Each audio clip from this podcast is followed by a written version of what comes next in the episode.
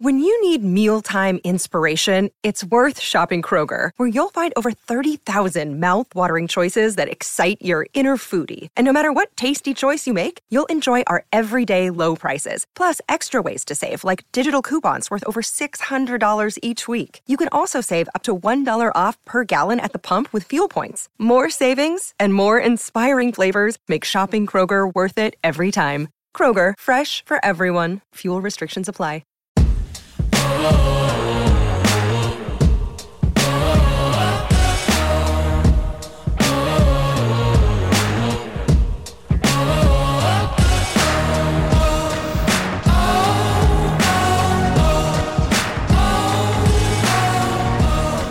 morning. We are live on the Coast to Coast Football Podcast. My name is Scott Kennedy. I'll be your host. On this side over here is Nick Kendall. He is in Seattle. I am in Atlanta. That's why we are coast to coast with your football coverage. One of the things, well, several of the things we wanted to get into, we're we're to the midpoint and beyond of the season. We've we've kind of separated, sort of. There's still with so many teams out there within a game or so. There's still a lot of questions about who could make the playoffs, who's a legit contender, who's going to be the number one draft pick overall. Free agency, we're thinking draft. We got a lot of questions, Nick. I've got, I want to get some answers. I want to get some answers from you. See what you think. I'll, I'll throw in my two cents. But first off, how you doing, my friend? Doing well, doing well. Been uh, got a busy week ahead. Uh, looking at some cars, uh, trying to get the house decorated before uh, doing a bunch of nursery stuff, and of course football. So it, it'll be a good time. Another baby class. I mean, it's just go go go right now. I love car shopping. So if any yeah. of y'all want to talk cars with me, you know, hey Scott, what do you think about this? Hit me up, and I'll probably send you my email so we can chat an email. But if I could get a job as a personal shopper for a, for cars, I, that's probably what I would do. What do you want to do? I want to make I want to make you the perfect match. I want to ma- I want to match make you with your perfect vehicle. I, I yeah. love doing that. I, I can't help it. It's a good time, and you've been uh, helpful as well. We'll uh, we'll see. We sat down and did a bunch of budget stuff yesterday. So if you guys really start hammering the super chats, maybe we can bring that budget up. but, Nick uh, wants the leather seats. Nick yeah, wants the leather seats. but no, it's it's uh, it's it's a little stressful uh, for sure, just because you know it's a big purchase, but exciting nonetheless. Uh, so that's time to. I lived in the Midwest, right, uh, for a long time. So my 2003 120,000 mile Camry is uh, functioning fine, other than underneath the car, right? It's the it's the damn rust. yeah, 2003, man. I had a I had a Toyota 4Runner, a 2004 Runner I had for I called this my 10-year car and I had it for 10 years and then I kept it in the family. I, uh, my best friend bought it for me from like $4,000 and he kept it like another 8 years. So, yeah. it was uh that was hard to beat. I, and I went with a yeah. Toyota after a used Chevy Blazer. I got kind of screwed by one of my dad's friends who had an auto dealership and uh it broke down on me within like the first month. And I was like, mm. dude, just just take it back from me and I'll I'll buy something new. He's like, well, we'll have to see what kind of condition. I was like, you used our salesman, son of a mother. And I, I said, the hell with it. I'm gonna go buy a freaking Toyota then. I'm like, you, you don't you don't screw around with a 25 year old kid with a job. You just lost mm. like 40 years of of a customer for God's sakes. Yeah. So, on that note, we go live on this show. We go live on Monday, Wednesday, and Friday on this channel with Falcons, Falcons, and then we go coast to coast football on Friday because we enjoy the interaction we have with the fans. That's y'all. Um, fans of the show, fans of the teams, all of that type of stuff. Michael Ronquillo is always in here with us. Comes in early. He says, Good morning, Scott and Nick on Coast to Coast. Good morning, Michael. Hope you're doing well. Austin wants to talk Falcons a little bit. He says if uh, Desmond Ridder can improve in the red zone and Arthur Smith can keep the play simple, this team has a real shot to at least be NFC South champions. That will be one of our fact or fiction questions. Who's going to come out on top in the NFC South? Um, again, it's still fairly wide open. The Falcons look awful. They've had the easiest schedule. They're four and six. They don't know who they want to have at quarterback. They don't know who they want to get the ball to. Arthur Smith is turn, you know, humble for now until he gets a win and starts becoming, you know, kind of a can I say prick on here uh, again? prickly, been a little prickly. Um, but uh, yeah, they're they've got two games with the Saints and kind of control their own destiny still. Uh, and I've asked Austin, I've asked Falcons fans. Eight and nine won the South last year with the Tampa Bay Buccaneers. The Falcons have four division games left. If they go 4 0 in those division games against two against the Saints, one against the Buccaneers, and one against the Panthers, that is a good shot at winning the NFC South. You went four and uh, eight and nine and won the NFC South and made the playoffs, and then got your butts kicked in the first round. What would your feelings be about what I want from this team? Uh, am I headed in the right direction? Do I still want to change? Etc. Etc. So things to ponder. Dave coming in and says, Good morning, guys. Good morning to you. Philip Hogginson is in as well. He says, Good morning. Good morning, right back at you. Dom is right here, and he says, Dominic Jaramillo coming in. He says, Good morning, Nick Scott, Falcons Nation, Dog Nation, Broncos Country. Big game tomorrow for the dogs. Who's Georgia have tomorrow? I honestly do not know off the top of my head. I feel like it doesn't matter. They've already clinched, right? Yeah, they can lose one and still I mean, it, make make a playoff, probably. I don't know. There's so many winless or undefeated teams. College. I mean, we don't have enough time to go into all of the uh, football potential. Tennessee. Uh, okay, thank you. Because like Texas beat Alabama, but if Alabama beats Georgia, do you leave Georgia out? Do you leave an undefeated Big Ten champion out? Do you leave an undefeated uh, Pac-12 champion out? Undefeated ACC champion? I mean, it is. It's it's going to be chaos. A lot of it's going to work itself out. You hope, yeah. but it we might be one year too late on the 12 team playoff we because somebody's going to. We say that every year, man. I, I, mean, I don't think we've ever seen it like this though, because there's so many undefeated Ohio teams. State, Michigan, going to take care of each other. Yes. No, okay. I mean it's there's just, just one, one undefe- there's one game left with undefeateds. Uh, and then you'd have, yeah, really, because all these teams What's are in Pac-12 their own. look like? You have undefeated Washington and one loss Oregon, whose only loss came at Washington, and okay. they're going to play each other again in the Pac-12 champion. You have Texas losing one loss to Oklahoma, uh, but See, one lo- Alabama- here, here's what I mean by this: if Georgia's already wrapped up the SEC championship in, into the SEC championship, a one-loss SEC champion that is a back-to-back national title gets into the playoff. If I agree, if there's not four undefeateds, the, the question will be if Alabama beats Georgia. Oh, I've probably, I've, I've always said, uh, you, you, well, that's why I've never called it national. Network. sorry, we're off topic here, y'all. I mean, it's it's it's great chaos. I though. It is could be chaos. to call the playoff champion, and it started with the BCS champion, a national champion because you're you're not. If you can't win your own conference for me, mm-hmm. you're not a national champion. How can you be considered a national champion if you're not a regional champion first? You got to work mm-hmm. your way up. So I always said and it, it, started started way back in the BCS days when especially when it was Nebraska. It was Nebraska who didn't even win the Big 12 North. They weren't even a division champion and got invited to go to the BCS championship and then got their bl- doors blown off I think by Miami um, that's when it started. That's how long I carry a freaking grudge, Nick. So I'm I'm all about it. If you don't win your if you don't if you don't win your conference, you don't have any business being a national champion. And I've said that for years and years and years, and I won't back off of that. Yeah, it's just going to be really, really weird because the ACC doesn't seem like Florida State has a lot in the way. If they're undefeated ACC champion, they've got to be in. Uh, Texas beat Alabama by 10 plus points on the road at Alabama. So then if Alabama's a, a one loss SEC champion, they're in, but like you probably also have to put in Texas instead of Georgia, right? I mean, it's it's so weird. There's uh, enough Steve Sarkisian hate to uh, to justify putting them at five. yeah, but you know who runs college football? Money. And you Green does. Gets, yeah, I know. Texas gets a lot of eyeballs. I know. It's like let's see. Would I rather have Texas or Washington? Uh, or you know, it's. Yeah I know. I know on that one. Rusty Moore says, Your child is going to change your life, Nick. My son is 10 months old and it's the craziest thing in the world. The way you view life will change completely. Uh, everything you do is with them in mind. I never felt fear in my life until I was a dad. Mm-hmm. I'd be in a plane, hit some turbulence. I'm like, man, if it goes down, it goes down. What the hell am I going to do? Then you you you hit you have a child and you hit boom, boom, you hit turbulence. You're like, oh my God, I, I can't go. Uh, there's someone depending on me. I, I got to stay here. You, uh, it does. It, it, it does change everything. And it, it just keeps getting better. Taught me patience. See, I'm, I was 36 when my first was born. So time starts going real fast when you get in your 40s. And the first time I caught myself saying, man, I can't wait until, like, yes, you can. Because you're going to blink twice and you're going to be 50 and they're going to be out the door. Well, I'm 50 and they're knocking on the door, being out the freaking door already. Uh, Michael, good to see you, my friend.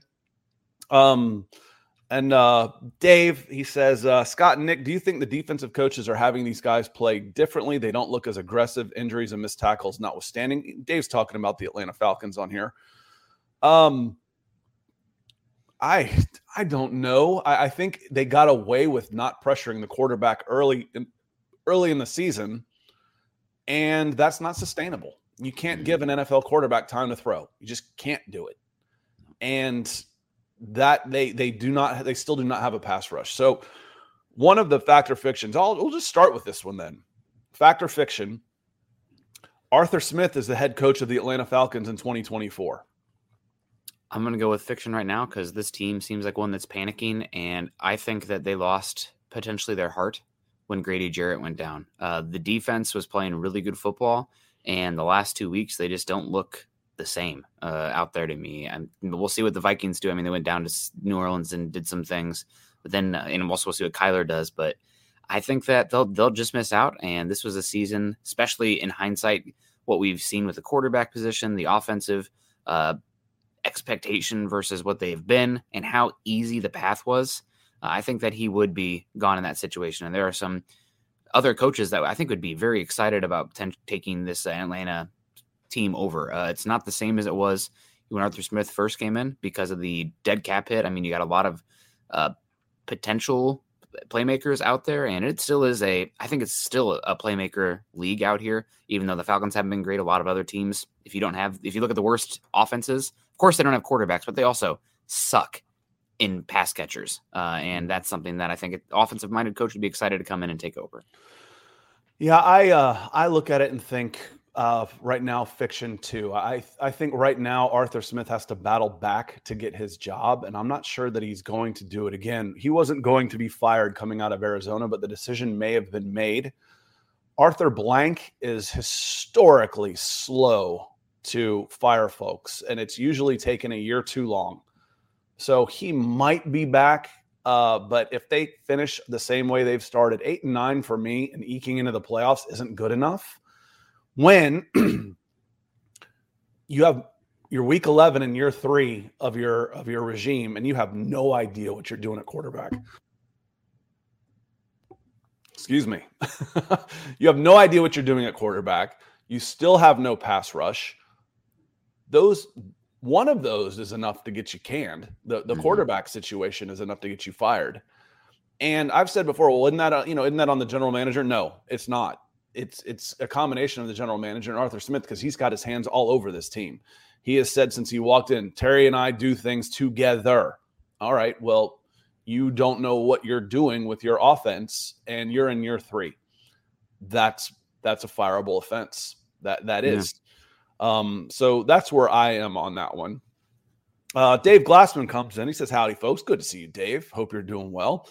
Um, wanted to, uh, we'll move on to a couple other things here. Uh, one of the ones I wanted to hit fact or fiction, because this seems crazy if we had started this at the beginning of the year. The Buffalo Bills make the playoffs. I'm still going to go fact. Scott. It's the outline data surrounding the Bills is very good. Uh, they I know they fired Ken Dorsey, and I guess there was some reportedly some stuff, or I guess allegedly, not reportedly, uh, some stuff behind the scenes with Dorsey and Josh Allen. But the data surrounding them shows that they should be winning a lot of these football games. I think they've lost a lot by one score. And with what's going on, what just happened in uh, Cincinnati last night with uh, injury. Joe Burrow injured now. We'll see what happens with that. Uh, I don't know if you saw there's actually maybe going to be an investigation because the Bills did not disclose the injury. So for like betting reasons, there's like an image that they deleted where he had a cast on his hand. The Bengals. The Bengals. Yes. Mm-hmm. So I think because of that, I think Bengals might be out then. I don't know if the Chargers or the Broncos do it. Uh, they might like cannibalize themselves. I still can't buy the Steelers. I think there's still enough pathway there uh, for the Bills to get it right. They've just had some bad uh, turnover luck. I don't even know if I want to call it completely luck, but the peripheral stats show that they should be winning, and I think they will in the end. Yeah, I, I think so too. So that means right now they're sitting in the 11th position. Uh, there are eight teams in the playoff spots. It's not hard to pick a couple teams that could come out of one of these playoff spots. So um, let's see. I think we we pretty much say Kansas City, Baltimore, Jacksonville, Miami are in. The bottom four seeds right now are Pittsburgh, Cleveland, Houston, and Indianapolis. Uh, if the Bills are in, one of those has to be out. Who is the most likely? I think that the I think the Colts will get knocked out by Houston. I don't think you'll have two AFC South teams.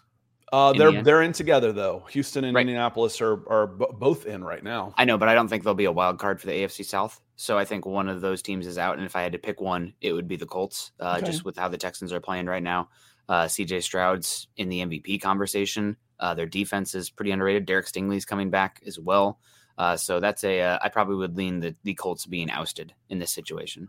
Yeah, I think so too. Um, again with the Browns, you know, their defense is good enough to probably win there. And how do the Pittsburgh Steelers keep still going? So that that those bottom four seeds are really up for grabs because the next one is uh factor fiction. The Cincinnati Bengals now miss the playoffs, sitting at five and five. I'm going to go uh, fact on that one. I think with the Joe Burrow injury going on here, uh, the loss last night, they've just been too erratic. The defense isn't very good either. Uh, Tee Higgins has missed, been missing some time too. I just I don't see them uh, making the playoffs in the end. I think they just missed it, and this uh, Burrow hand wrist injury could really complicate things for them. That looks like four to six weeks. The way he was moving last night, that looked like a break. And breaks, if you can't throw, or you know, maybe it, depending on where exactly it is, it might be a little less than that. Mm-hmm.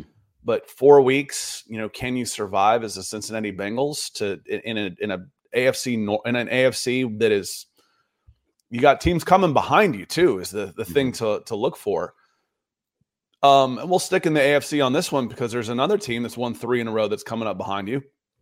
The Denver Broncos. Now they're sitting there in 14th place, but at four and five, they're really only one spot out of a playoff. Uh, they're one game out of a playoff spot. Uh, the problem is, is there's all those teams you have to jump over based mm-hmm. on tiebreakers, etc and they're not just standing pat either. They're trying to win games.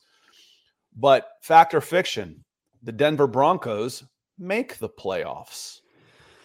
I'm gonna go fiction on this one too. It's just they dug themselves too much a hole of a hole to start the season, and they are gonna have a really hard time with tiebreakers. Half their wins are against NFC teams, uh, so that's like one of the bottom. I don't even know if the NFC wins factor or opposite conference wins factor, other than the actual win loss record. Usually goes head to head.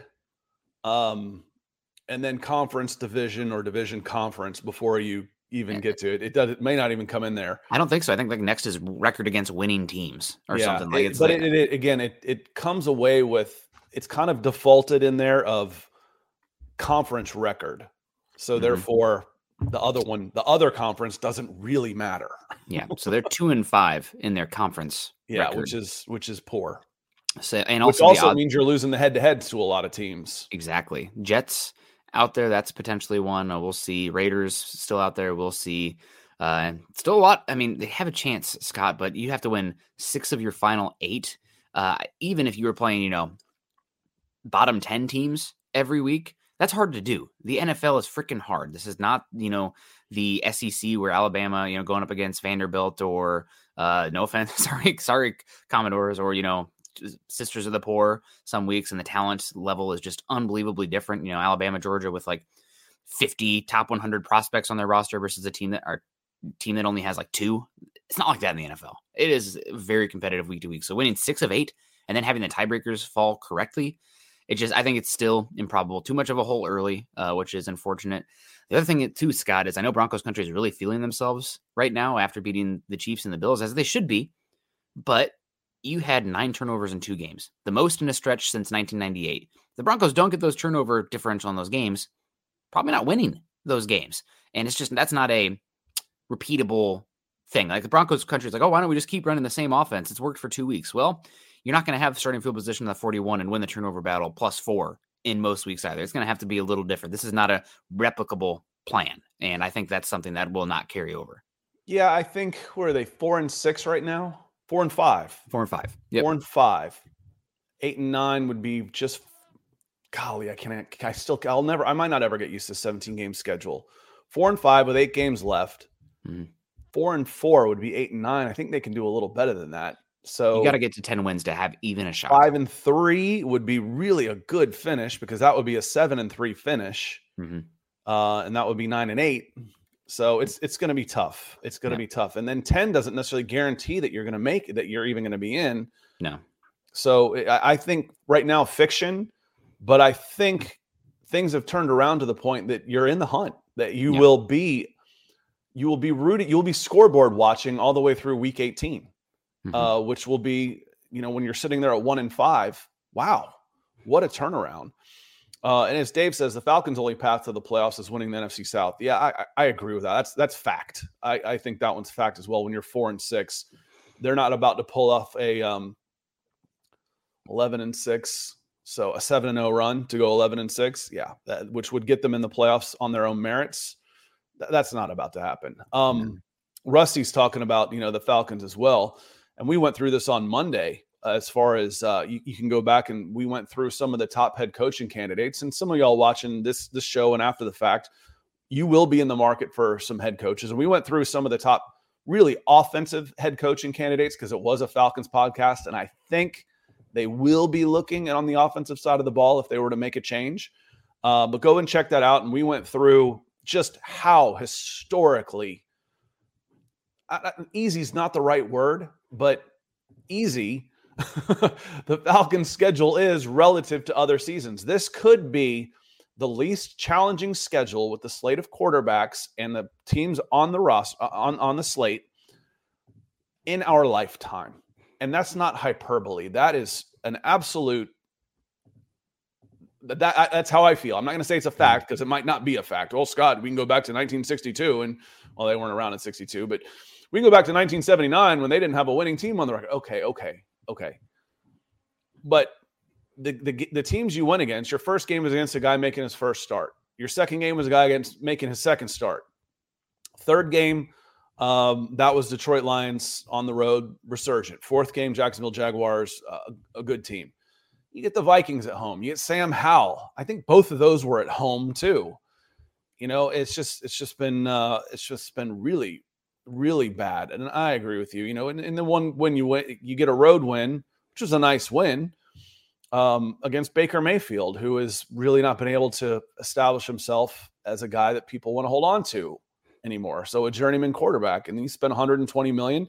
Rusty, you're making the case of why uh, Arthur Smith is in hot water right now, um, for sure. Yeah. Uh, one of the not not one of the the hottest team in the NFL right now is the Minnesota Vikings. They have climbed into the seven spot with Josh Dobbs. Will he turn into a pumpkin and find out that this is why he hasn't really been a starter in the NFL? Or are we just going to figure out that he's been overlooked and Kevin O'Connell is using him well? Fact or fiction? The Minnesota Vikings make the playoffs. This is a hard one for me, Scott, but the NFC is just lacking in talent so drastically compared to the AFC that like I'm looking at the top seven teams right now. Let's just list the seeds. The, the, the five is Seahawks, six is Cowboys, seven is Vikings, and eight is Buccaneers. I think you'll have the Vikings make it over the, the Buccaneers, uh, especially they already have a two game or one and a half game advantage on them. Uh, Commanders sitting there at four and six, Buccaneers at four and five, Falcons at four and six. Uh, so I do think the Vikings end up making it, and I don't think it's really a Josh. I mean, Josh Dobbs deserves a lot of credit because crazy that he's been able to come in and keep them afloat. Uh, but I think it's a lot of the offensive infrastructure and the Kevin O'Connell uh, offensive scheme, and also gotta give a shout out to Brian, Brian Flores too. Uh, that defense was, I think, bottom five last year in a lot of the advanced metrics, and they're top ten uh, right now. So uh, that's a team that because the NFC is just blah compared to the AFC, uh, I think the Vikings do end up making it. There's just seems like such an obvious line between top seven and the rest of the league. I agree. They've got a two game lead with seven to play. And it's not like anybody behind them is like heating things up. You know, it's No. not like there's a Denver Broncos chasing you down that have won three in a row. Now, it's going to be a, a really fun game on Sunday night, but the Vikings can lose that game and still make the playoffs. Mhm. The Broncos can't. The Broncos are at home. They needed a little more. I might talk myself into picking the Broncos in this one. Yeah, and Um, just again talk the NFC playoff picture compared to the AFC. So you have the team on the bubble. The highest team on the bubble right now is the uh, Buccaneers at four and five. That They're in. They're on the bubble, but they're in. They're not just on the bubble. They're in. They're the eight spot right now. That's the, not in the playoffs. Okay, seven. I, I Yes, I've lost yeah. count. I'm, I'm just looking at them right now. So seven is in, eight Yes. is not. Okay. Yep.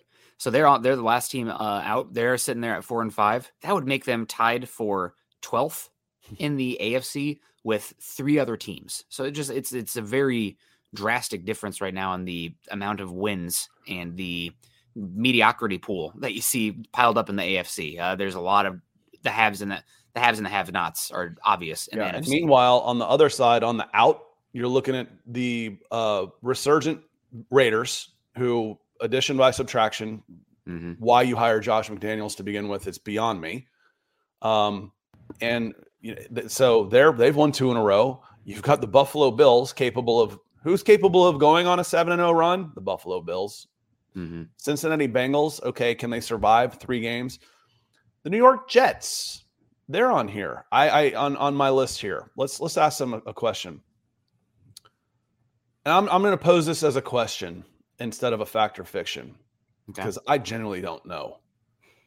I don't I don't lean one way. Does Aaron Rodgers play this year? And can the Jets stay alive long enough for it to matter?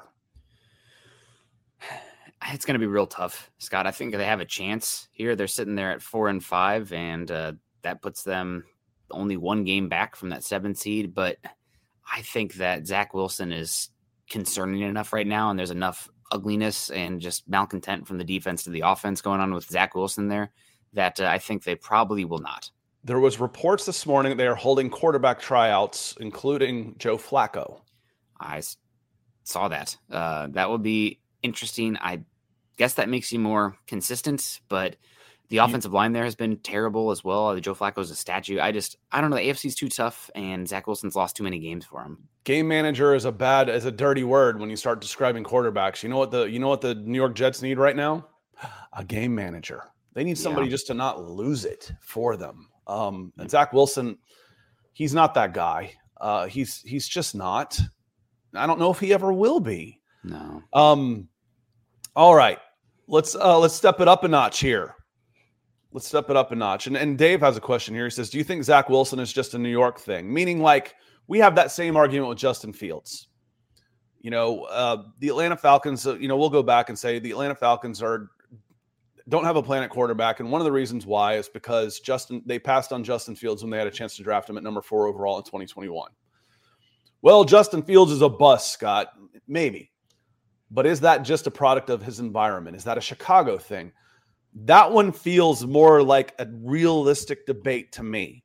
Is it Chicago, lack of weapons, infrastructure, offensive line, all of those things? You know, a, a quarterback that has a chance that's been on a bad team that has not had any that hasn't been able to succeed and win. I'm, I'm willing to to go. I'm not going to argue too vehemently on either one of those points. I, I can see both of them really well. Zach Wilson, I do not believe is just a New York thing. When Mhm. I see a guy drop back, and the more time you give him, the worse he is.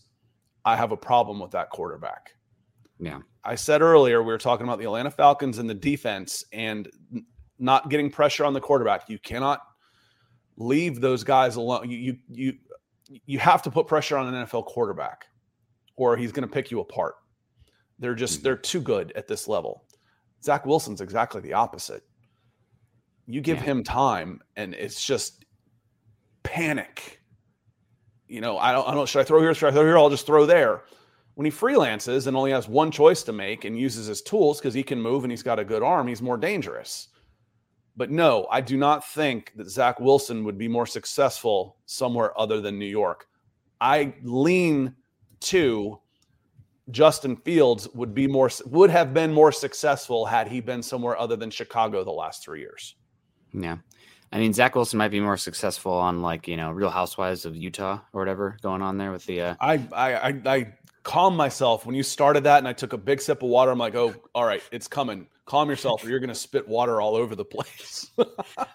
other, other than that though, yeah, he, he's talented arm, but uh, just not, does not have the processing out there. Uh, I've heard him called, you know, some people called him Mormon Drew Lock. That's a disservice to Drew Lock uh, at this point with some of the decision making that you see from Zach Wilson. So uh, that's a not not a good quarterback. I just I don't think they can keep him afloat long enough uh, to do it, and it sucks for them. It's uh, because defense is so volatile year to year that this was a year that they could have capitalized on a good defense. Uh, but alas, uh, that's the NFL. We saw that with Denver for a number of years. You have a good defense, but if you don't have the offense and the quarterback, uh, it doesn't matter. Yeah, and your defense has to be like on a Baltimore Ravens, Super Bowl, Tampa Bay Buccaneers level in order to have one of those. Well, you know, Trent Dilfer won up, won a uh, a Super Bowl. Yeah, and that was a historic defense. defense. You know, Chicago Bears, 85 Bears. Those those were historic. Those are mm-hmm. three times out of however many Super Bowls we're in now where I didn't really need an offense at all. yeah. Zombie Peyton Manning in 2015. It's like yeah. when the defense is scoring constantly for you and like yeah. almost putting up as many points per game as the damn offense. It's then it's at best one in ten. Yeah, it's crazy. You know that, that, yeah. that, you have a that you have a Super Bowl winning defense like that, and how many really good defenses of that level didn't make it that far? Yep. Um, several. Um, now the Chicago Bears. I'm not meaning to discredit Jim McMahon, Walter Payton, et cetera, et cetera. It's just that their defense was that good. They were one of mm-hmm. those that was known for their defense as much as anything. Their offense was really good too. That was a phenomenal team, flat out. All right, let's step it up a notch. Fact or fiction? The Baltimore Ravens go to the Super Bowl out of the AFC. Oh man, this is a tough one. See, the the real, like you know, better in me is that would the smart thing would be to take the field, right? Like I, I, it's easier to say no, they won't make it because the odds, it's the combined odds of everybody else in the AFC in that situation. But this is me also hoping the Chiefs don't freaking make it again. So I'm going to go with yes. I'm going to just go with yes on the Ravens. Uh, they've had some of the most outstanding wins this season against good teams where they like laid it on them, and their losses have felt pretty pretty fluky. I'm looking at their uh, Pythagorean wins this season, which is based on you know the point differential, turnovers, a bunch of different uh, statistics that are typically pretty indicative of wins. And the Ravens, so right now this season, are have 7.8 wins. Uh, that's significantly higher than anybody else in the league. So they've been playing really well. The point differential is really high. Uh, I think that yeah, they are they are the the team to beat in the AFC. Now, maybe I'm freaking stupid for cheering against or not cheering against, but not picking Patrick Mahomes given what we've seen here. Uh, but I'm gonna be a little spicy on this one. I'm gonna go against what analysis would say to do. Take the field. I'll go with Ravens in the Super Bowl. And that's where I start going again. I might go with the field on this one too. Yeah. But which one is it? Um, I like the Ravens. Uh, but you know, I look at the Dolphins also. Mm-hmm. The Dolphins are sitting there at six and three. Okay, six and three, meh, that's okay. I mean, the, the, the Jaguars are in that neighborhood. Yeah, but Miami loses to the Bills after the Bills had just gotten embarrassed mm-hmm. uh, in Buffalo. They got beat by the Eagles in Philadelphia. Okay. And then they lost to the Chiefs. I think that was after the Chiefs had come off a loss as well. Was that the week after? The Chiefs had lost to the Broncos. Then they get the Dolphins. So in each of those instances, one, they're playing a Super Bowl contender. and two, they're either playing them on the road and or when that team was desperate, was really needing it. And I really like the Vikings. And then, of course, the Chiefs are still there. The Chiefs are the Chiefs. Mm-hmm. So I would take the field on that one, but I might make the Ravens the favorite right now. It almost be like, okay, 35, 34, 31 percentile, or however that adds up to 100%. Um, so I think I think that's a, a really the AFC to me there's three teams and it's it's those three. Of course there's upsets any given Sunday, what happens in the playoffs, etc. But for me there's three teams. I think those three teams are a notch above everybody else in the AFC. Um yeah. I I still think you're correct, but all the advanced analytics say the Bills should be very good. So I think that they if they you don't want to, you don't want them to eke into the playoffs and play them in the first round. No, uh, I mean that's one that I'm still keeping an eye on. I know everybody's dumping on them right now, but it just can the like... Buffalo Bills can Josh Allen string it together to win four games and you know to win four games in a row to win three in a row to make the Super Bowl. Can he keep it together without having a blow up game? That's the problem, man. Yeah. Yep. And that's the other thing, bringing it back to the Ravens here, being a yes to making the Super Bowl. they are one ding injury away from being a completely different team if Lamar Jackson goes down. And with his play style, that's a possibility. I feel like, you know, Patrick Mahomes hurts his ankle, he's still going to be Patrick Mahomes. If Lamar one, Jackson yeah, one, his, I got it. One nicked injury because uh, I'm I'm thinking, you know, either one, any of those teams lose their quarterback, they're they're done. But just like a the, Super Bowl contender, the ability you weren't talking injured. about losing. You were talking about being nicked up. No pun Yes. intended. Yes. Uh, so like that's one that I mean, obviously Lamar's style. Though there've been a lot of studies that show like the running actually doesn't impact the single game injury probability. Uh, but like if Lamar Jackson's dealing with a hamstring or dealing with an ankle, how can you play through injury? Uh, that is one that I just I think that concerns me with the Ravens because their style of offense completely changes if you lose that Lamar Jackson explosiveness and escapability in the pocket. Where we saw with Mahomes last year injured, he's still firing within Right. the pocket. He can play low mobility quarterback and be highly functional. No, the the the best of the mobile quarterbacks could beat you if you put them in cement boots in the in the pocket as well. The mobility was just a bonus, so to speak. Yeah. Michael Vick didn't really have the accuracy. He had the arm. My God, he's got one of the Yeah. most underrated arms in this ever. I mean, someone told me they they they ran into him said the guy had a wrist about as thick as everybody else's like femurs. I'm like, I believe it. You watch him, he flicks a wrist and the ball goes, you know, 60 yards downfield. Yeah. Randall One- Cunningham could beat you Mm. from the pocket. You know, guys like that. Steve Young, John Elway, really mobile quarterbacks in their days. They could beat you from the pocket. Um, is Lamar that guy? Probably not to the same level as the Hall of Famers I just referenced. And I think he can get there, but I just haven't seen it totally yet. And also, they just lost their best pass catcher for the season, uh, Mark Andrews. I think right. He's uh he's done. Um, so that's a a huge loss for them. I hadn't seen that report yet. I Um, think he's done. but I know he went out in the first half yet last night. Um, Dave asked, guys, would you agree that historically bad franchises have a common denominator, denominator among them? Yes, I would. Let's see if, uh, if if you know the answer. My answer is yes. What is it, Nick? Sorry, I was trying to look up the Mark Andrews injury. Uh, guys, uh, historically bad franchises: Cardinals, Lions, Falcons, Mhm. uh, Browns, Saints. Sorry, Saints. Um, Ownership. Buccaneers, it's ownership. Yep. It's ownership. Um, that said, the Falcons under Arthur Blank are not an historically bad franchise. Uh, their ownership improved dramatically when they bought it when he bought them from the Smith family. Uh, the Saints are different. I don't know if they changed ownership or not, but they're not the same team they were their first 30 years.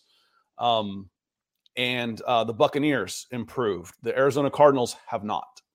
Uh, Mhm. Detroit Lions, I don't know if they've changed, but you know they are they seem to be doing things a little bit better now. Is it sustainable? Detroit's had their flashes here and there, but is it sustainable? The Browns have been a train wreck since the 80s. Of since the 80s, they've been a train wreck. Basically, since they they came back, since uh, since they were reinstated into the league after Modell uh, took off for Baltimore, they've been a, a they they've been pretty poor Mhm. uh, poorly run. But yes, it is. Uh, it is ownership. Uh, question from Dave. He says, "What is a deep drop tackle?" If I'm describing it correctly, that was probably in the news uh, last night, and I'm guessing it references when you basically you watch wrestling. You know what a bulldog is. You know when you grab a guy by the head and you run forward and leap and, and go down. It's kind of like that, except around the waist, and your legs would almost swing out in front of you and your hip ends up dropping on the legs of the player. Mhm. That's that's what I saw happening last night, which isn't illegal, and you know it, I don't think it's even intentional. Um, but based on this question and the timing of this question and a couple of the plays I saw last night, I'm guessing that's what you're talking about. Yeah, the hip hip drop, I think, is what Mhm. they they call it, and uh, it does result in some injuries. But like you're talking about, really gigantic men tackling each other and weak points in the body with pressure coming down. I I know there's a lot of irritation about the hip drop tackles leading to injuries, but I, I at some point it's football. Like you're gonna have guys get hurt. I understand injuries. and I totally understand protecting the head and some of that stuff. Like Mhm. that's different. Uh, but the hip drop stuff, I just don't know what you could possibly do to remove that. If they start finding guys for that, I mean, how the hell can you tackle somebody at some point? It's it's, it's different than a horse collar, which is Mhm. basically a face mask from behind. Yeah. Um, and and that happened. I think it was Terrell Owens that got dragged down like that. Was the year that changed when he got dragged down from behind on a horse collar, and then the next Mhm. year they instituted that rule, um, because it broke his leg. Um, and that one I see, Uh, because that one's really dangerous. But this one, it's like, dude, you you you've got to be able to tackle at some point.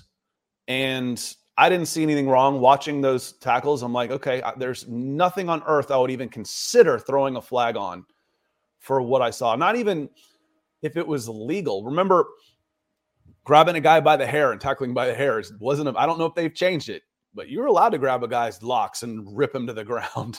like, Yeah, like at some point we're gonna have calls for banning tackling. I just I like that one. He's chasing him down laterally a little bit behind him, and he catches him. And Mark Andrews is a big guy running straight ahead.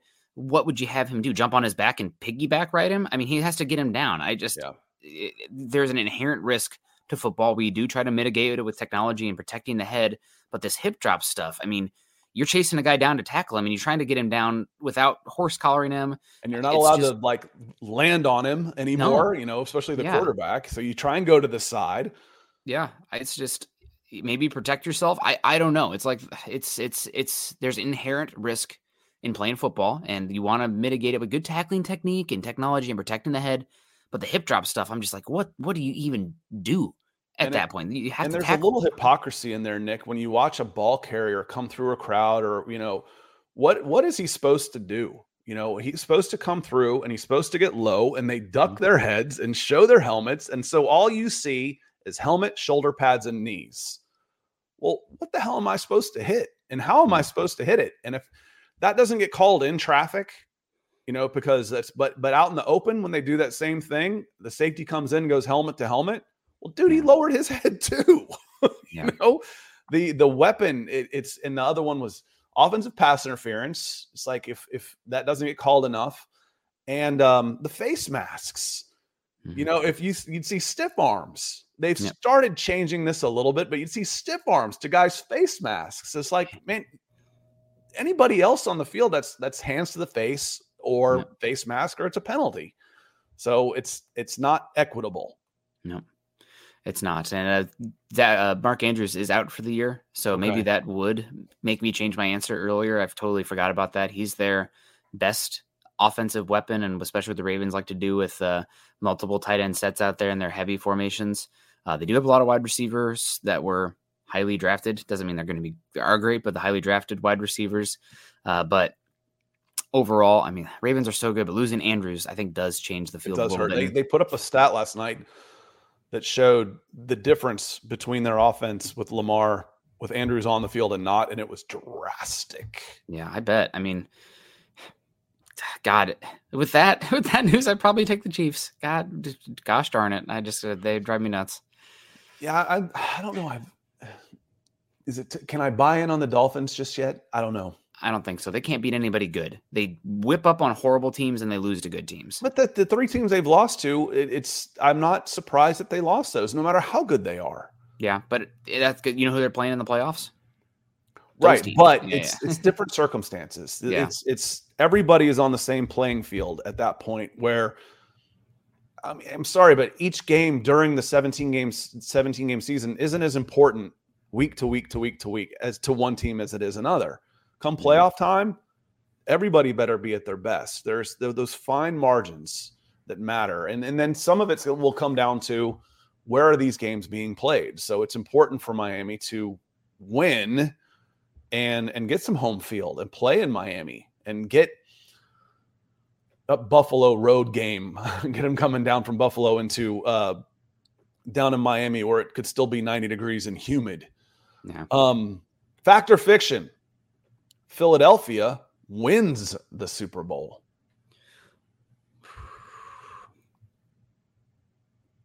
Man, Scott, uh, again, field or not. Somebody I have to pick somebody to win, right? And why not the Eagles? Uh, they've been playing really good football. Uh, they're good on both sides of the line of scrimmage. Defense isn't as dominant as last year, but you got Hurts being another year more experienced back there. He, I mean, I'd be curious. Is, would Hurts be the odds-on favorite for the MVP right now? He'd be close. Uh, he's playing really good football. I don't know if I'm quite ready to call my shot on the Eagles just yet, so I'm going to go fiction for now. But they are definitely one of the three to five teams that are in that category. I, I will say again, the odds would say that the other the rest of the NFL has a better chance. So if I quantify this and say, okay, if it's not Philadelphia, you have to name a team. Well, then I'm going to say, well, it's Philadelphia. I, I think Philadelphia is the favorite to win the Super Bowl. I think they're the most complete team on both sides of the ball. I think they have a running game that will travel, that doesn't necessarily slump based on timing, based on conditions, et cetera, et cetera. I think they've got a defensive line that does the same thing. Uh, they're dominant in the trenches. They're dominant running the ball, and then they've got the ability to hit the big plays as well on either side of the ball. Mm-hmm. I think this is the most complete team in the NFL. They're my pick to win the Super Bowl going into uh, going at Week 11 right now. Yeah, uh, that's that's not a bad call. I'd probably gun in my head, I'd probably have to say the Chiefs until they're. It's kind of like the Broncos beating the Chiefs. Oh, I get that. Until they don't do it, then I'm gonna have to keep picking them. That's what I said uh, for years. I'm picking Alabama, and three quarters of the time, I'm right. Yeah. uh, the one that hasn't been getting enough credit here, Scott, just based on what I've watched, I don't know how it is. Maybe it's just the general NFL distaste for the fan base. But are the Cowboys underrated? I mean, Dak Prescott is playing the best football of his career right mm-hmm. now, statistically speaking. CeeDee Lamb is all like one of the best three wide receivers in football right now, statistically, and they still have a really good uh, defense despite losing uh, Diggs. They can take the ball away and get after you. I know it's always the Cowboys; they end up failing and flopping in the end, but uh, I just feel like I have not heard much Cowboy discourse in terms of them being a potential team in that category since the beginning of the year. And once they lost the 49ers, everybody kind of like slept on them. They lost a really close game in Philly to the Eagles. I mean, that's a team that could be in there. They're playing good football. That was one of my questions. I've got like 10 more on here that we're not going to okay. get to. So I didn't put that one on there about the Dallas Cowboys. Fact or fiction, the Dallas Cowboys are a legitimate Super Bowl contender. Fact, I think they are. I think one of the reasons, despite the oversaturation of Dallas Cowboys content, considering they are Dallas Cowboys are clickbait. They they just are. They're America's team. They're the biggest biggest franchise in American sports. I think them and the New York Yankees. Um, that they are there's some fatigue there, but for me, it's the fact why are they not getting more credit as a contender? One, past performance. Mm-hmm. Uh, they haven't really done anything in the playoffs in. Are we going on 30 years now? Mm-hmm. You know, since the 90s, since the the the, the dynasty the the dynasty of the 90s with Emmitt and Troy, Michael Irvin, et cetera, et cetera. But the other part is what I just said about three minutes ago. They're in the same division of the Eagles. And the Eagles, for me, are the most complete team. And all the things I just said are good about the Eagles. It's hard for me to get too hyped about the Cowboys when I just got done doing all that about the Eagles. So that hmm. that's the difference for me right now is uh is I don't wouldn't talk as much about the Cowboys because I'm in on the Eagles right now. I think they're again, I think they're the most complete team. I think they've been there and they got a taste of it. And I think it's almost like, okay, we're there. This is the year we get over the hump. And I, for me, that makes sports more intriguing yeah. than I like to see a team battle their way up and do it. I, I don't know why that is. It just seems like there's more interest than somebody catching fire and fluking their way to a Super Bowl, and then they're not really relevant again after that. Um, think 80s basketball when I was a, when I was growing up. You know, watching the Detroit Pistons get beat by the Boston Celtics. You know, two three years in a row, and then getting over the hump and winning two in a row. Then Michael Jordan struggling. He's there, he's there, he's there, but he's they're not quite doing it. And then they then they make it. Um, and then uh, who are some other examples like that? Well, you know, the Eagles. That's right. I kind of see this as their turn.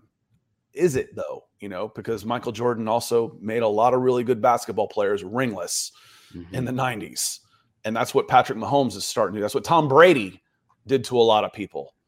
Um, well, he can't be any good. He never ring. Well, dude, Tom Brady was winning all the freaking rings.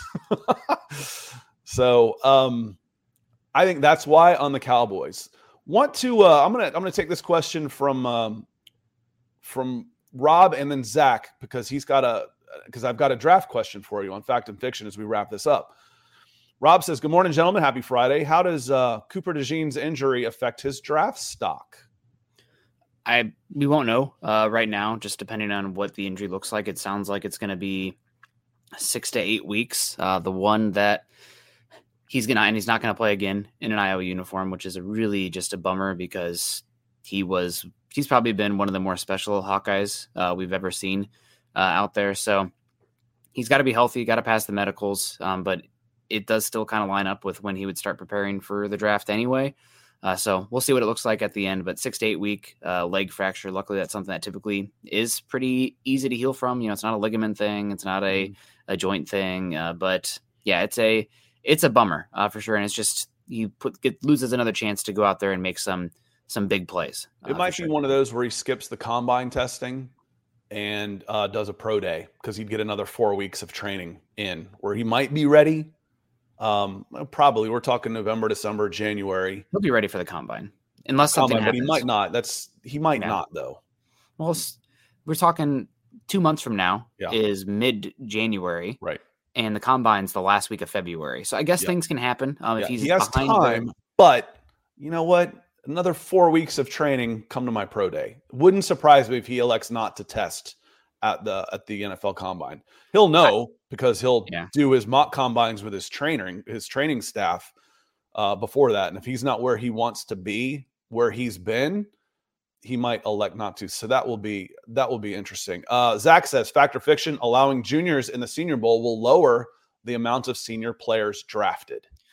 I think that's fiction, but it's not because of the Senior Bowl stuff. It is because of the uh, the NIL stuff. So I think there's going to be less juniors entering the draft. Like, you know, you have your juniors who are potential, you know, third round, fourth round picks, but if they stay another year, they could get up, but they need the money. Well, now they can actually, without the under the table stuff, get the money uh, with the mm-hmm. NIL. So I think that actually just the number of underclassmen entering will be lower. So therefore, the seniors drafted will be higher. And I think on this one, uh, mine was fiction also for another reason. So we're just stacking reasons here, Zach. Um, the juniors that you would invite to the Senior Bowl would be at such a high level that they would be drafted anyway. You're not mm-hmm. going to invite a guy. They do a really great job. I mean, they've got 110 guys or so to the Senior Bowl, and almost all of them get drafted. Um, then there's the juniors that don't get to go to the Senior Bowl that would get. I don't think they're drafting guys that are bubble juniors. They would. I mean, they're they're they're not inviting guys to the Senior Bowl that are on the bubble. Mm-hmm. They'll reserve those spots for smaller schools for seniors. So, I think fiction on that one. Um, Zach had a question, and I'm going to double it up on you because mine. I had this one written down. Fact or fiction? Detroit makes the NFC Championship game, and Zach piles on. He says the Lions can win a Super Bowl with Jared Goff. I just don't know if they're dominant enough on the defensive side of the ball to do that. They're very good, but are they truly dominant on that side? I don't think so. Uh, but the NFC right now, they, they're in the thick of things for sure. I would probably still put them below the 49ers, the Cowboys, the Eagles. Uh, they're probably right there with the Cowboys, honestly. But uh, that's the class two of the the NFL uh, NFC for me. So just underneath those top two. Who's the so top two? Who are the top two? I'd go with the 49ers and the Eagles. I'm not sure I put the 49ers there anymore. I think they've dropped down into Eagles, next step, Cowboys, Lions, uh, 49ers. I think I don't know, Scott. Some of their wins are just so dominant. Uh, I think they have the ability to get it together. They added Chase Young, and their defense looked different coming out of that bye week. Adding Chase Young to that unit too. I mean, Jaguars have been feisty this season, and what did they do to them last week? Like, I think I think the score was like thirty-eight to six at some point. Okay, so they've um, gotten out of their funk. yeah, I, I mean they they whipped them. It looked like they were knew what they were doing, and honestly, some Purdy's won a lot of football games, and then he lost, and it's like, oh, here we go. But like watching Purdy, he's starting to attack more vertically. It looks like he's more comfortable in taking those shots and being aggressive versus you know just being a yak guy. I think his air yards is some of the highest in the NFL too. So I would probably put the 49ers above them, um, above the Lions right now, uh, personally. So I'll go with a fiction on the uh, Lions NFC uh, conference game as well as uh, but they definitely can win Yeah, a they Super Bowl with can. Jared Goff. They, can. win, but yes, they need they need a little bit more than that. yes, yep. I'm Love Dan that. Campbell. Love him. Uh, He's a real easy guy. I'm, uh, you know, I'm sure Lions, NFC North fans will disagree because you're a rival and you find reasons to dislike all of those guys. That's fine. I understand. But for a neutral, he's a really, really easy guy to uh, to root for. Um, and it does sound like Texas A&M was really just trying to go after him. Um, but with all the timeline stuff, with the Lions being in the playoff race, and when you'd have to hire that coach based on the recruiting cycle, it doesn't seem like that'll happen. But man, they were they were ready to open up the the Brinks truck for that him. would be unprecedented. Absolutely. I cannot I cannot think it may have happened. Mean, the closest thing I can even think of was Bobby Petrino quitting the Falcons midseason to go to Arkansas. Mhm. And the Falcons weren't a playoff team then. That was a team he went to go coach Michael Vick, and then Michael Vick gets thrown in prison. Yeah. Or suspended at the time. You know what I mean, though. Texas A&M is one of the three most Oh, wealthy I know. teams. I know all about Yeah. the money. Yeah. So they, I mean, they could probably pay him more than what an NFL team could And pay. a- him. again, at what point is enough enough? You know, and and I don't want to, you know, for for a coach, it becomes okay. I'm getting 12 to 15 million here in the NFL. I could get 25 in college. They can pay me 25 in college. Okay, and and I, I, we said this about the Denver Broncos with the richest ownership group in the NFL. I don't want a guy choosing me. The main reason he ended up picking me over somebody else was for the money. So, what's nice is when money isn't a factor. Okay, Mhm. money's not going to be a factor here because we can pay what you want. You know, but I need you to choose here because this is where you want to be, and, and that could be the thing. Could be a dream job, Mhm. but unprecedented, man. Um, Yeah. All right, I'm gonna I'm gonna ask you two questions here, and the uh, and then we'll get going. I want to finish with draft here. Drake Maye goes number one overall. I'm going to go with fact on that one. Uh, I think he's more prototype than Caleb Williams going on right now. I think some teams are going to be a little bit afraid of the volatility that you see in Caleb Williams' game. Uh, and I think the ability of Drake Maye to consistently color in the lines is something that uh, coaches are going to be a fan of. Uh, he's bigger, he's more prototype with the stature, and he. I mean, Scott, you probably haven't had a chance yet to sit down and watch the the Duke North Carolina game yet, but Duke's got a really salty defense this season. That's why Elko is getting a lot of Texas A&M linkage as well. Their head coach at Duke, and some of the throws that Drake Maye was making in that game, and even the incompletions, were like, oh my god, that is what a window to fit that in. Um, so he's a pretty special quarterback. I know people look at the wins losses, but North Carolina's defense is tragic out there. Yeah, I was surprised Duke lasted as long as they did in that game, considering they they weren't playing with uh, it's not Riley Leonard yes, yep. was out. I was like, oh well. uh, My wife wanted to. funny story. She goes, Duke UNC plays tonight. I'm like, it's November. Who cares? I'm like, You what is this the first of like five times they're going to play? I'm like, it's not even conference play yet. Who, who, who cares? She's like, what are you talking about? I'm like, oh, I hear Duke UNC. I think basketball immediately. Yeah. She's like, I'm talking football, you dolt. I'm like, yeah, I feel like an idiot. Um, but, But I uh, will go Drake up and May. watched that game. I watched the like first quarter. I'm like, oh, Leonard's not in here. This this game's over. She's like, she stayed up, watched the whole thing, comes to bed, see her in the morning. Uh, yeah, that one went to double overtime and they lost. I'm like, oh man, that's a it's not a good result for Duke, but wow, that's that's surprising still. Yeah, it's. Uh, I mean, Drake Maye had some crazy throws on there. I've been a big fan of uh, Tez Walker as well for them, but uh, I probably will go with uh, Drake Maye on that one uh, right now. It just seems like even before the Caleb Williams, you know, volatility going out there when The smear lot of- campaigns that are hitting him. yeah, yeah. A, a lot of uh, fans though were like, "Oh my gosh, it's uh, Caleb Williams or nothing." And then I, I was constantly, you know, being told and also being like, "Well, Drake, Drake Maye is actually May right there with him." Yeah. People were like, "Oh, that can't be true." I'm like, "You haven't watched Drake Maye yet, then I don't think you know what you're talking about." But now it's like I don't want now it's turned around so much the the, the binary reactions or I don't want Caleb Williams, he's a bust waiting to happen. I'm like, he ain't falling out of the top three, y'all. No, nope, he's not. Uh, so I'd be happy as heck with either of them. I think that Drake Maye's style is a little bit more translatable and a little bit more prototype. I think you have to be a little bit more specific with your scheme with Caleb Williams, where I think Drake Maye is actually scheme transcendent. The follow up on this is Zach asked, uh, and I, I'm wait for me because I'm going to ask mine. He says JJ McCarthy goes in the top 10 regardless of how the season turns out for Michigan or how many passes he throws. Because mine was factor fiction. Four or more quarterbacks go in the first round. I'll go with fiction on both of these right now. McCarthy has a lot of tools and traits, uh, without a doubt, but you just don't see him having to throw many NFL throws, and he doesn't have the ungodly superhuman traits that where you can be like, well, I don't really care that much because you see the flashes. Uh, like when I'm last year with Anthony Richardson, we didn't see the the volume of throws was not high, uh, but the superhero traits flashed constantly. JJ McCarthy's got a very good arm and he's a good athlete, but it's not like this, you know, S tier level on both those categories like uh, Anthony Richardson.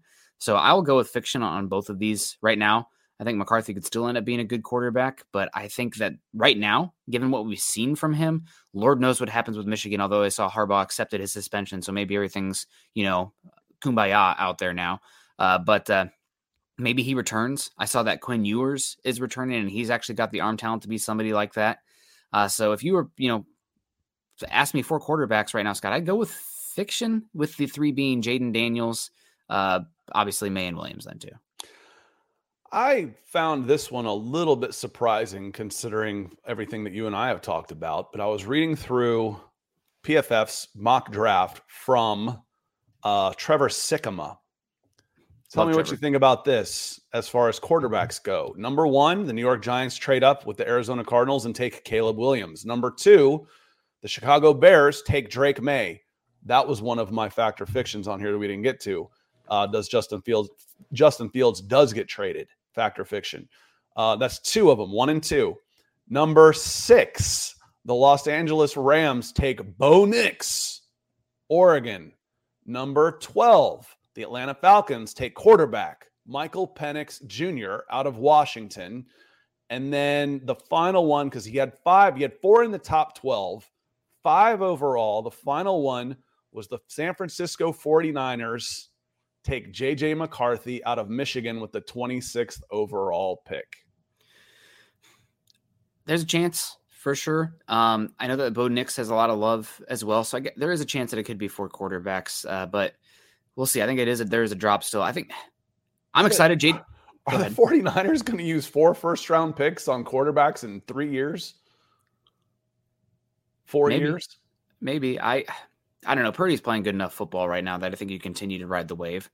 Um, but I don't know. We will see. I think right now, if I had to put quarterbacks in order, number one would be Maye. Uh, actually, number one for me would be still be Williams. Um, but it's one A, one B. Number two would be Maye. Number three would be uh, Daniels. Number four would probably be then Nix, who's going to be borderline, but he's so old. Uh, Scott, that's the thing for me at the quarterback, but he's playing good football for uh, Oregon right now. So uh, we'll see. But I just don't, I don't see enough tough leverage throws from McCarthy to have a clean evaluation on him, and that scares the hell hey, out of Bo me. Bo Nix, I, I, do you see any NFL throws from Bo Nix? You're going to take him at number freaking six, six Nix for six.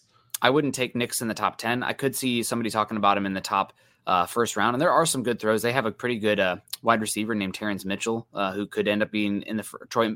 Excuse me, Terrence Mitchell. No, no, Troy Franklin, um, uh, who could end up being a first rounder. Uh, but uh, that's there are some good stuff out there. Also, they put a lot on him mentally. Scott, um, Oregon does a really good job. You know, like all these teams do these like cinematic trailers that they have now. They pulled things, and Oregon pulls a lot from the coaches' headsets and you see plays where Nix is at the line of scrimmage and he will call something, and the coach is like, "What did Nix call? What's going on here? We don't need." So it's like he's in charge of a lot of what they're doing from a on the field calls and checks. Deshaun Watson, that was what made him so good. He was yes. the, like the smartest quarterback I really ever scouted was was yes. Deshaun.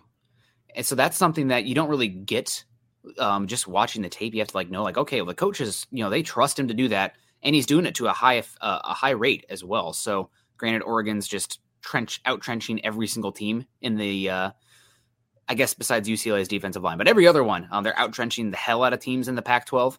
Uh, so it will be interesting to see. But uh, Nix's first border for line first round, ah, man, makes me go back to that four right now. That's a good line um, because of the value of that fifth round comp pick.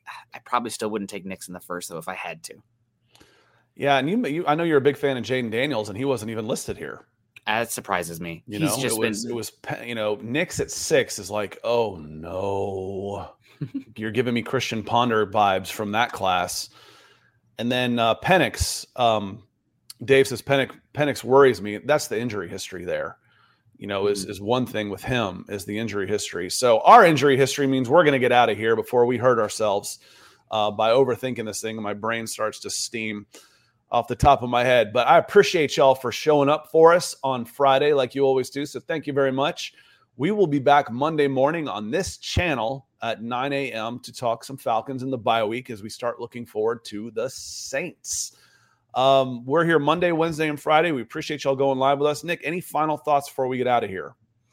Uh, no, it should be another really good week of uh, college football, or excuse me, NFL and college football. But excited. I mean, we'll talk before then, but Monday we talked a lot about these great teams in the NFL and uh, who has the best chance right now. Well, Chiefs Eagles Monday night. Holy bleep! It does not get better than that for a primetime matchup, and both teams playing really good football right now. Uh, it should be really exciting. Yeah, and that's you know I, I- we talked about who needs what. Um, the the impetus for the game. Well, the, the Eagles they want home field advantage throughout, so that still matters. Um, the the the Chiefs have a are up a game in the loss column, but they've played one less game, so it's still pretty important because they could go from home field throughout to not having a home game if things go wrong for them. Um, maybe not. They're going to win the division. So if a division winner, I think, gets at least the opening series at home, I'm not 100% sure on that. I'll have to pay more attention to how it works out. You do. Um, but on that, we're going to get out of here. Appreciate everybody for joining us. If you're watching after the fact, uh, make sure you've subscribed if you haven't already, but leave us a comment. Uh, we'll, we'll follow up. I, I'm pretty ADD about, or OCD, I guess, about making sure that uh, I'm, I'm checking out the questions and comments that you might have after the fact. But until then, I hope you all have a fantastic football weekend. I think we got some Colorado football at Washington State on tonight. So if you want to see some Coach Prime, have at it. Otherwise, we will see you on Monday. Appreciate you.